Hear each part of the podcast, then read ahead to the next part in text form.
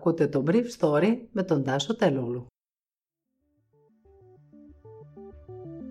Καλημέρα.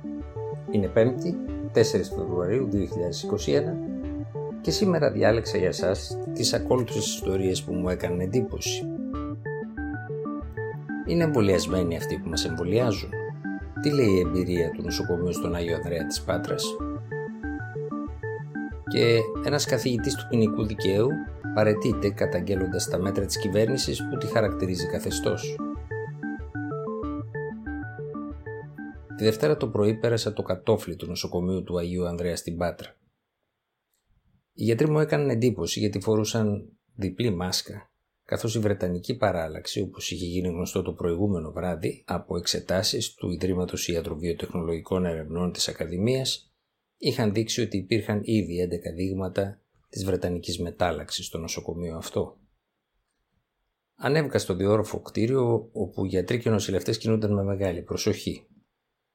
Εκεί έμαθα ότι ένας σημαντικός αριθμός του προσωπικού του νοσοκομείου είχε αρρωστήσει τις προηγούμενες μέρες και ότι ανάμεσά τους κάποιοι νοσηλευτές δεν είχαν κάνει το εμβόλιο. Τελικά αποδείχθηκε ότι το μεγαλύτερο μέρος των νοσηλευτών του νοσοκομείου δεν είχαν εμβολιαστεί. Όταν κατέβηκα στο προάβλιο μου έδειξαν το εμβολιαστικό κέντρο. Ζήτησαν λοιπόν να μάθω πόσοι από εκείνους που εμβολιάζουν τον πληθυσμό της Πάτρας έχουν κάνει ίδιοι το εμβόλιο. Το προσωπικό που εμβολιάζει αποτελείται από δύο ομάδες, μια βασική. Σε αυτήν είναι όλοι εμβολιασμένοι.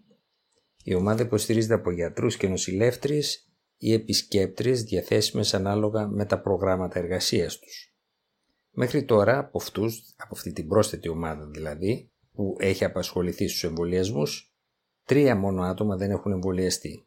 Μία γιατρός που έχει προγραμματιστεί να εμβολιαστεί, μία άλλη που δεν επιθυμεί και μία τρίτη που δεν έχει εμβολιαστεί χωρίς να έχουν διατυπωθεί σαφώς οι λόγοι για τους οποίους αρνείται να εμβολιαστεί.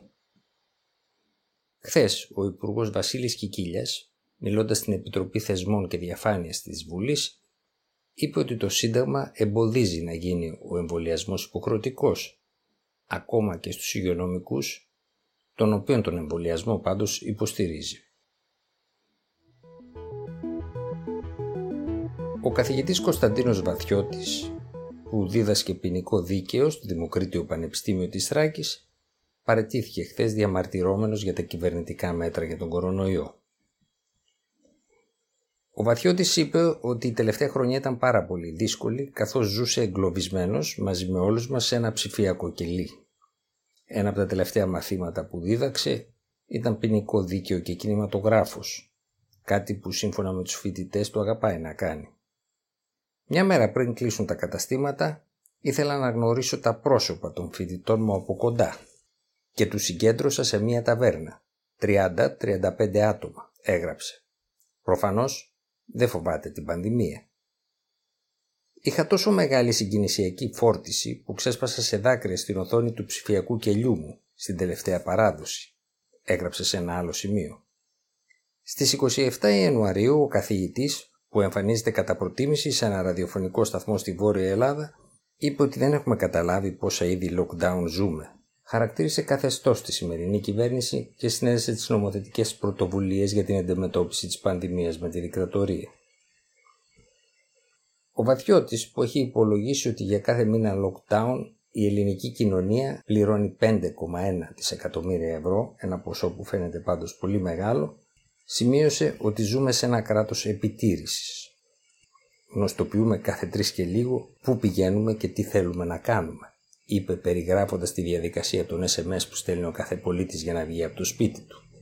SMS τα οποία μάλλον πάντως δεν διαβάζει κανείς. Ζήσαμε την ασυδοσία του κυρίου Τσίπρα για να ζούμε τώρα σε ένα κομμουνιστικό καθεστώς. Η Κίνα κατάφερε να εξαγάγει το απολυταρχικό της σύστημα στην Ευρώπη και στις περισσότερες χώρες του κόσμου. Ο καθηγητής απορρίπτει το πιστοποιητικό εμβολιασμού και σημειώνει ότι οι συνωμοσιολόγοι είναι οι ξύπνοι και οι ψεκασμένοι επίσης. Ήταν το Brief Story για σήμερα 4 Φεβρουαρίου του 2021. Είμαι ο Τάσος Τέλογος.